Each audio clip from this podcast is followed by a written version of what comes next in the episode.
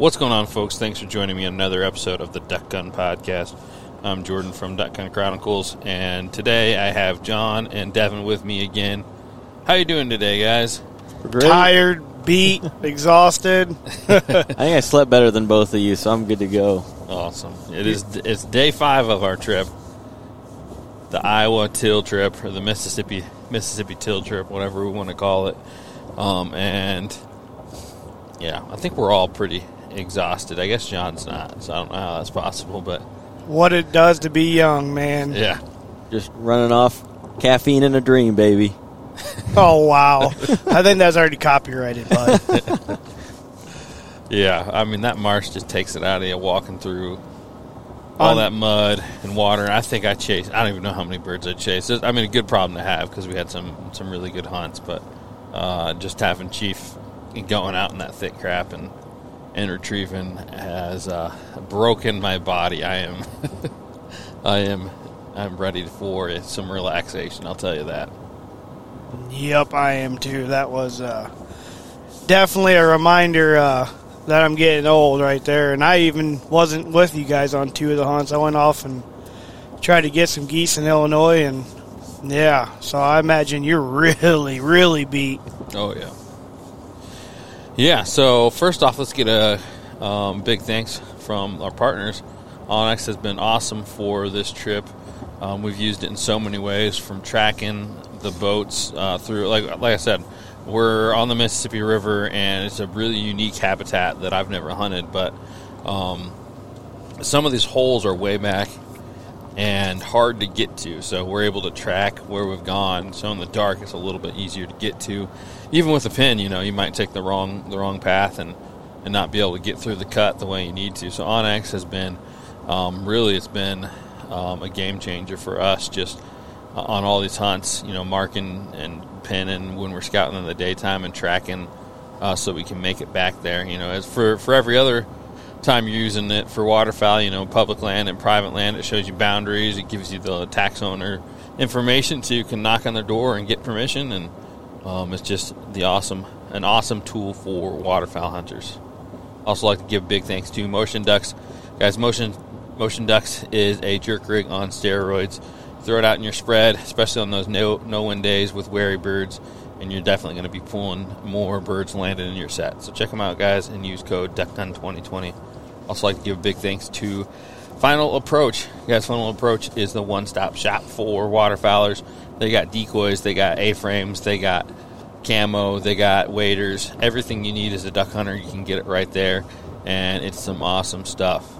Also, big thanks to Tetra Hearing. Tetra Hearing is hearing protection for hunters. Um, their technology is top of the line. It it allows you to still feel uh, everything you would in the marsh. Hear the wings whistling, hear your buddies talking, hear the marsh awake, um, and then when that gun goes boom, it cancels out the rest of the sound and um, you don't lose your hearing. So check them out, guys, at Tetra Hearing. And also, guys, it's a perfect time to start tracking your hunts and journaling it. Here we are at the beginning of a season. So, Hunt Stats is the app that me and Elliot have been working tirelessly on, and we're super excited for all the things we've got in the future. Um, and right now, we've got some really big things going on, and we're so excited for it. Alrighty, folks, let's go ahead and jump back into the podcast. Alrighty, so um, I don't think I mentioned this, but we're on the drive back right now from Iowa to Indiana. Um, so I don't know if the audience can hear any noises, but that's what you, you might be hearing. We're in the truck right now, so um, but we want to give you guys a final recap of the hunts, of all the hunts, the whole trip. And you know, one thing to say about it is this is the I think this is the fourth podcast uh, of the trip. So you definitely, if you haven't heard the other three, um, we had some great podcasts. Really enjoyed um, talking with the local guys we've been hunting hunting with, and and having them on the podcast. And then all these hunts that we've talked about are going to be up on the YouTube channel. Hopefully, in the next, um, well, by the time you hear this one, I'm sure some of them will be up, and but all of them will be up pretty quick. So uh, definitely stay tuned for all of that. Um, but it did come to my attention. You guys uh, made let me know that you're you're kind of um, upset with me that I didn't give you guys the same intro and and everything else that I did with Oh, uh, yeah. with the Iowa guys. So um, let's start with you, Devin. All right. So uh, let the people know a little bit about yourself. Well, um, obviously, Devin Wright. Uh, been waterfowl hunting for a number of years now. Probably this is my sixth or seventh season, like doing it hard. I did a little bit my uncle growing up, kind of introduced it to me in youth season. Um, he got a dog, and I was an avid deer hunter, and he's like, I need to go train my dog. You want to go shoot some ducks? I said, Ducks? What do you want to go shoot a duck for? He's like, Well, you might enjoy it. Sure enough, man, it just took off. Deer hunting hit the back burner, and I've just been pretty much chasing fowl since then. And glad I got to meet somebody like you that is as passionate for it as I am, and can kind of do a little bit of traveling with it. Because, like you've mentioned numerous times, our uh, our uh, waterfowl isn't the best there in northern Indiana. I mean, it's got its spurts where uh, it can really pick up there, but for the most part, you know, we're shooting a lot of local birds and mainly geese.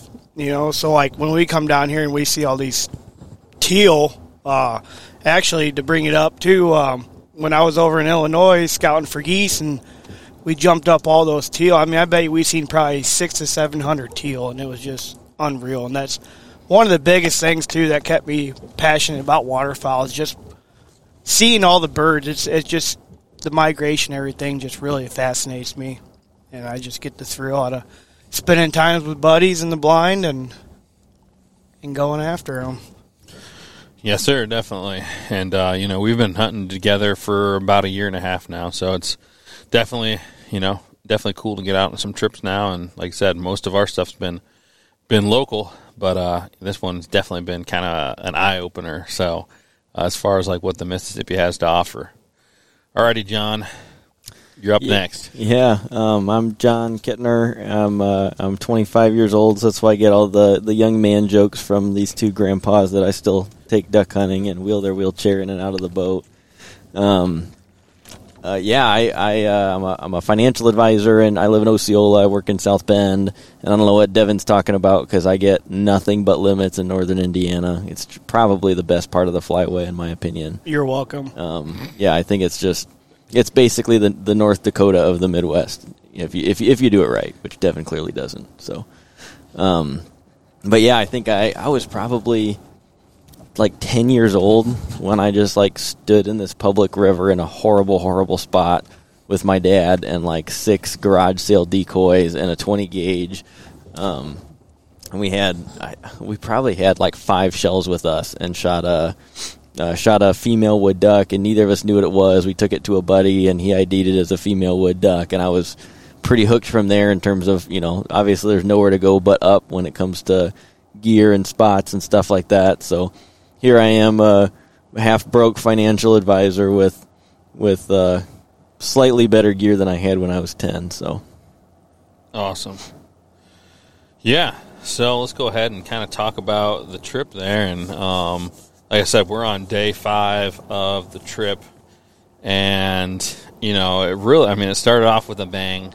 Um, six man limit on the first day of teal, and then a seven man limit of dove in the evening. It's like we really set the bar high when you uh, when you start there. But uh, you know, um, and we, we've already had kind of recaps of the other days, and um, but you know, one thing I don't think we talked about is that Devin, you kind of went off um, in search of geese there after day two. You're on day three and four. Um, you did some goose hunting, so you want to kind of let us know uh, about that?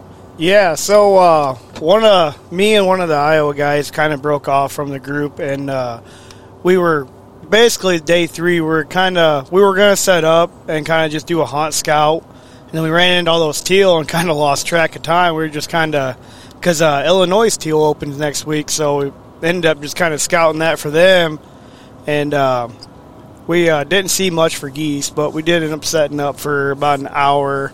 Um, some some decoys there and uh, didn't see much uh, as far as like working birds, but we did see quite a few over on the Iowa side of the Mississippi flying, um, and they were high. So we kind of got the idea that they're either, you know, birds that have already been getting shot or not, and um, didn't think they were quite migrators or nothing like that because I didn't think they were quite that high. Um, and right as we was uh, picking up the decoys, of course, had two trying to come in land on us while there was a a river tour boat going like literally 40 yards away from the spread. And uh, we're like, you know, go figure. That's waterfowl. It seems like every time you start doing something, you know, they always catch you with your pants down. And uh, so they they went off, and then we just started seeing geese after geese after geese after after about two o'clock. So we uh, we said, okay, well tomorrow we're gonna come in a little bit earlier. They had a good strong north wind that night, and it was cooled down.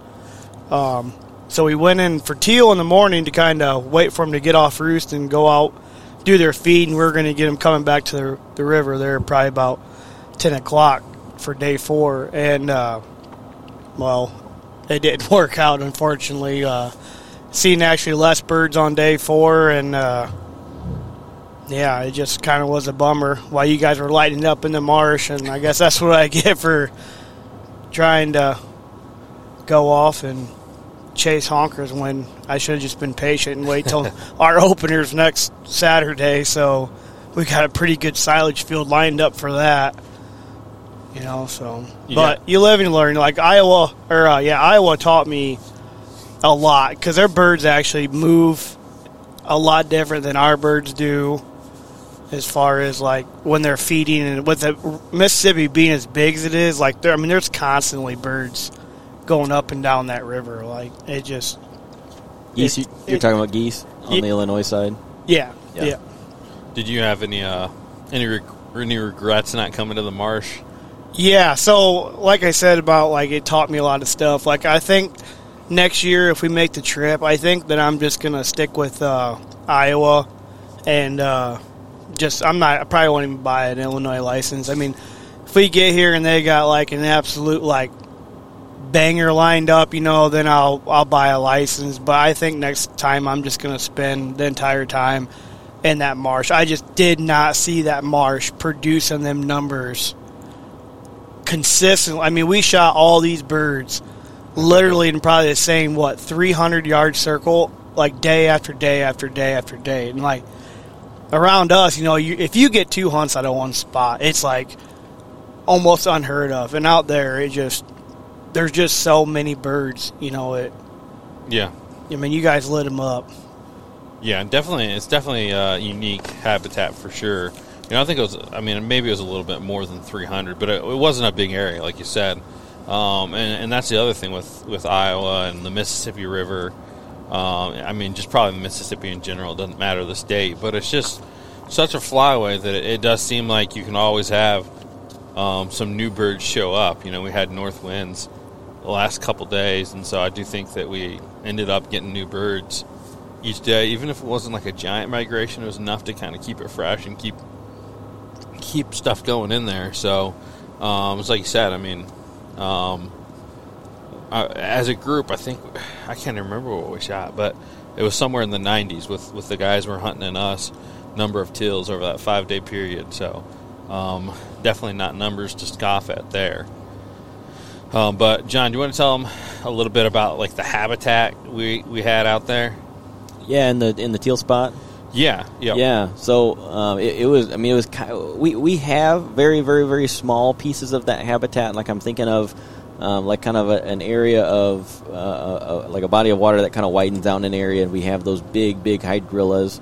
Um, so what we're talking about, I, and I don't really know what they're do we know the name of those? So it, it's almost like a lily pad that's raised up about two foot out of the water with about a two foot wide, maybe two and a half foot wide diameter like pad on it. Yeah, it was somewhere in the some some type of lily pad family. Yep. vegetation, and then it had American lotus that was coming up all through it, and with the big pods um, on the head of it, and then um, it had arrow arum just all, all over the place, pads of that, and then um, where we really ended up targeting towards the end, or maybe not towards the end, but we kind of keyed into it about the second day as uh, a hot spot for the teal, but it was anywhere where that tall grass was growing because it was like an opening where that grass would grow.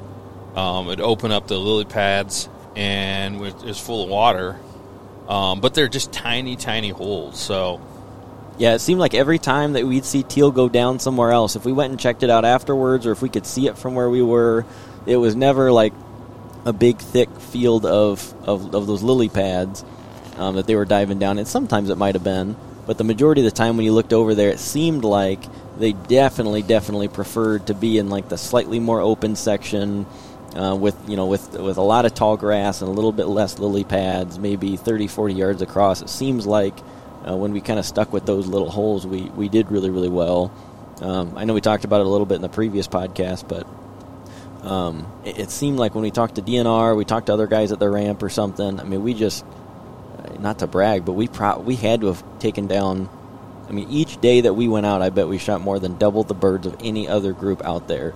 So I, I think that was one of the things that I would attribute it to. Is lots of other groups kind of hunted the fringe of that thicker stuff, whether it was because of the boat that they had that they were kind of limited for where they could go or whatever.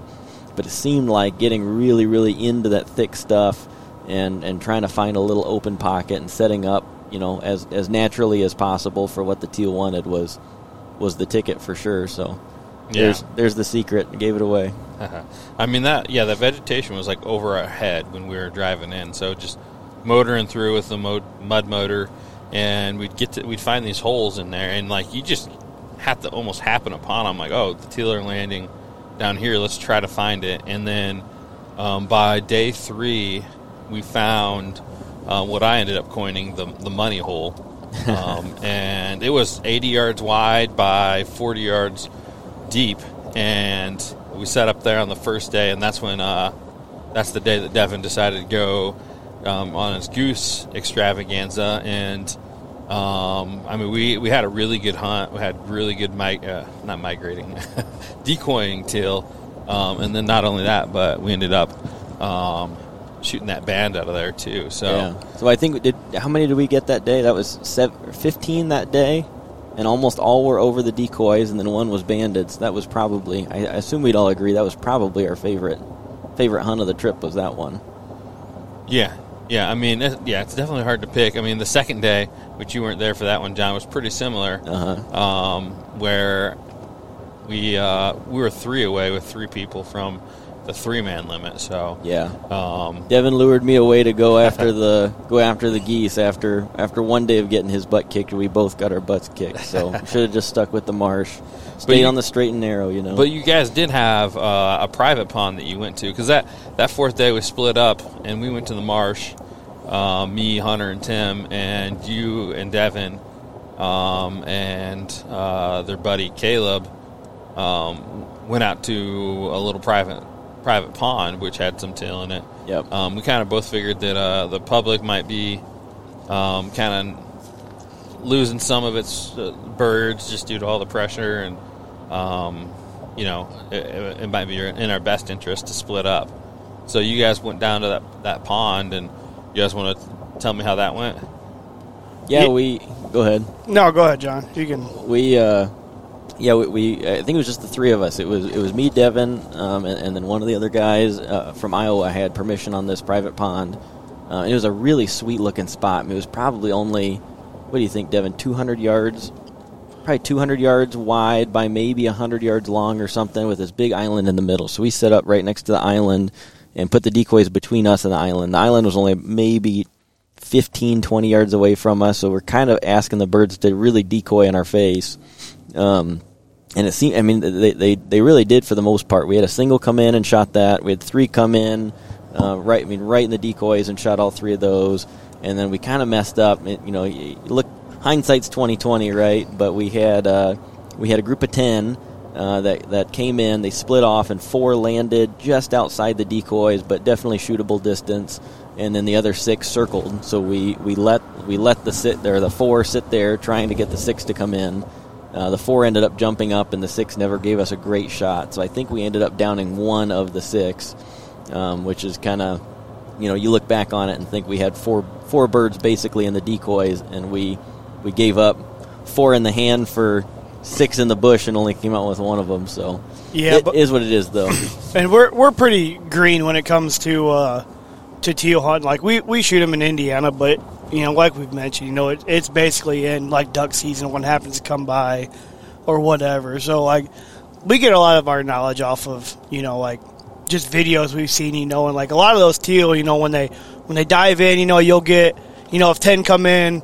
You know, you'll get three or four to land, and then like they'll hook around, and then the rest of them will usually come in and follow in. You know, so like it, it's hard for us to, you know, call the shots when you know we're we're not hundred percent how these birds like work. You know, like in these groups like this, and I, I think you're right. I I definitely when we agreed after that moment, like we're gonna, you know, like back at home, you know, if kill what's in front of you, you know, take the for sure ones. And would it be nice to have that group come back? Yes, but then like look what happened. You know, we tried to wait.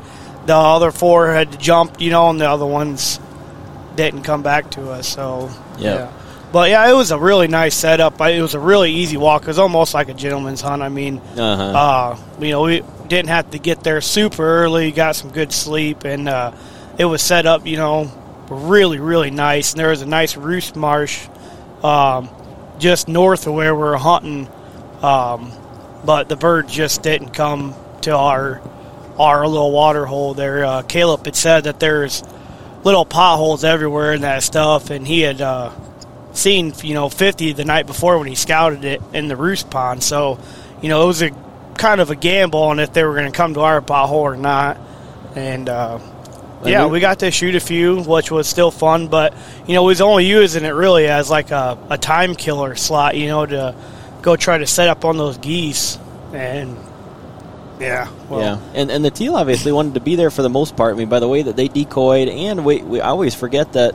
Um, you know, when I'm thinking back on that morning when we were sitting at the trucks getting everything together, there was a, probably 30 to 50 teal, I'm guessing, um, between the ones that we did see and the ones I'm sure we didn't see.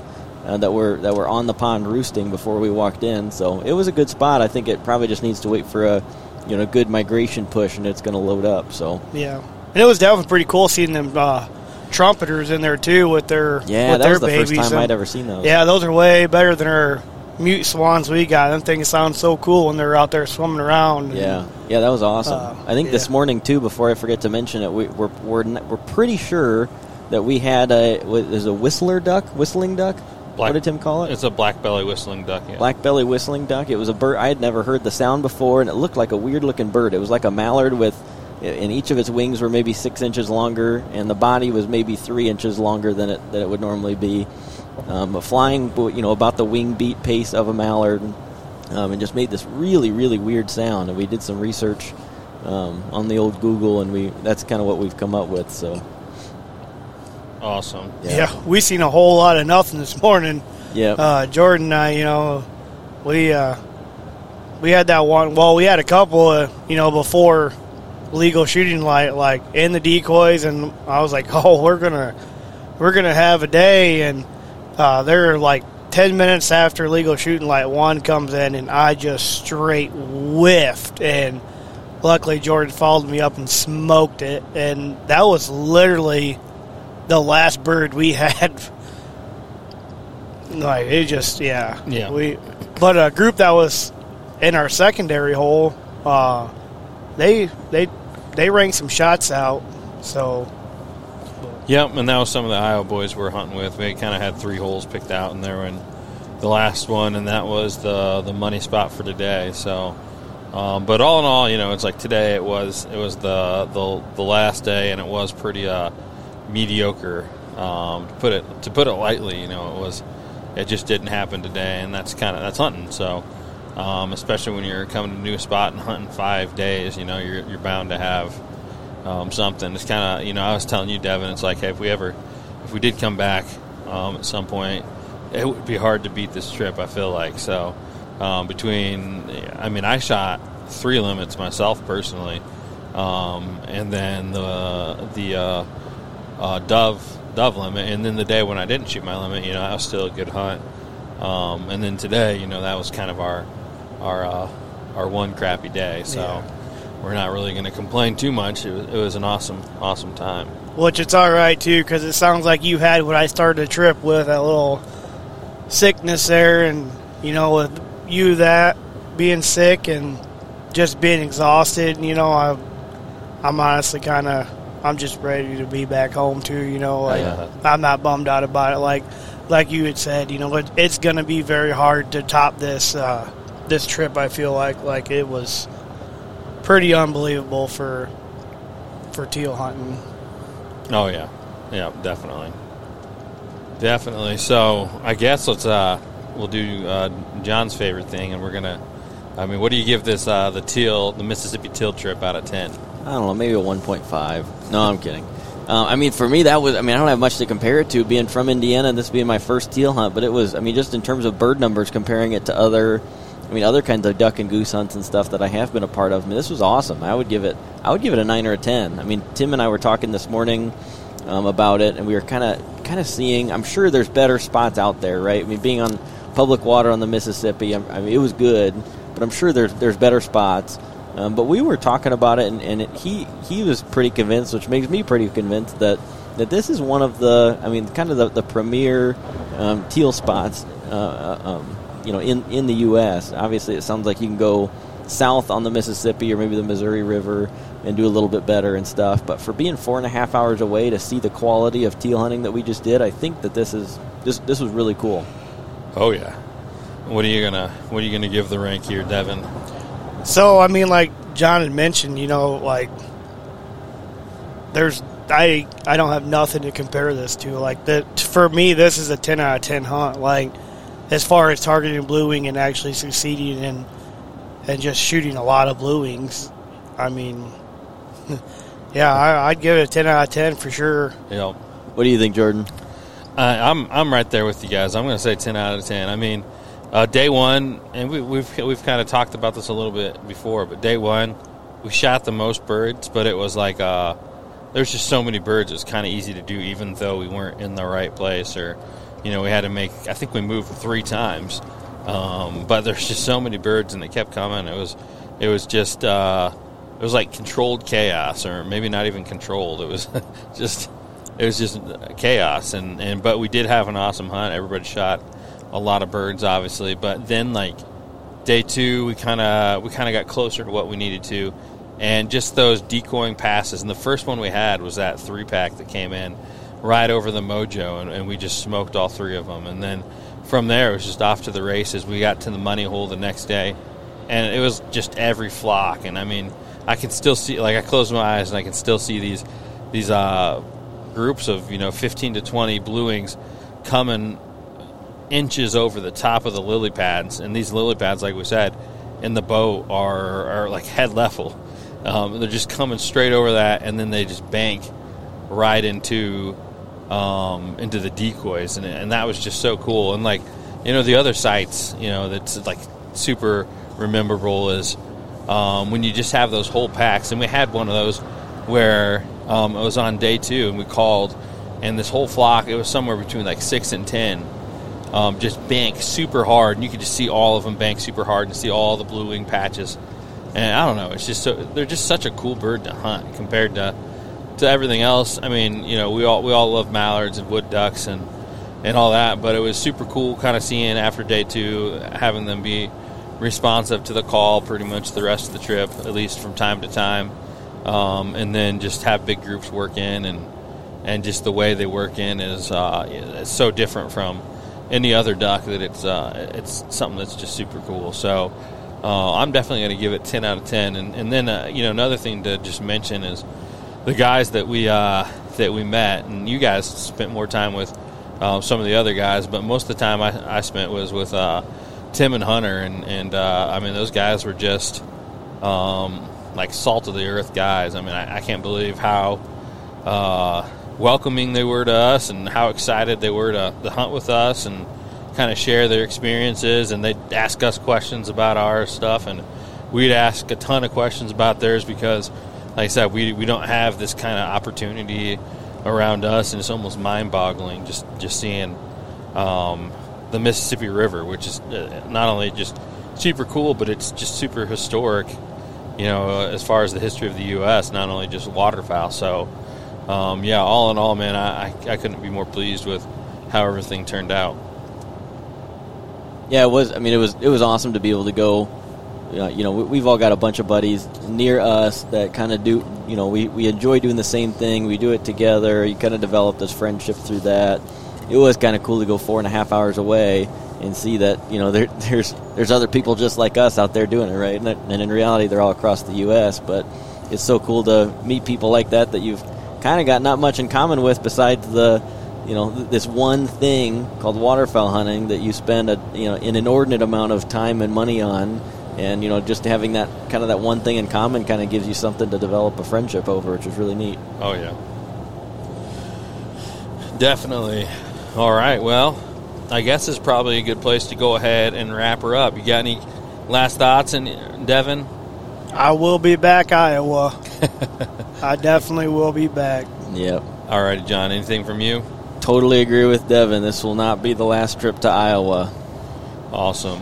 Alrighty, folks. Um, like I said at the beginning of the podcast, make sure to check out all these podcasts, all the YouTube videos.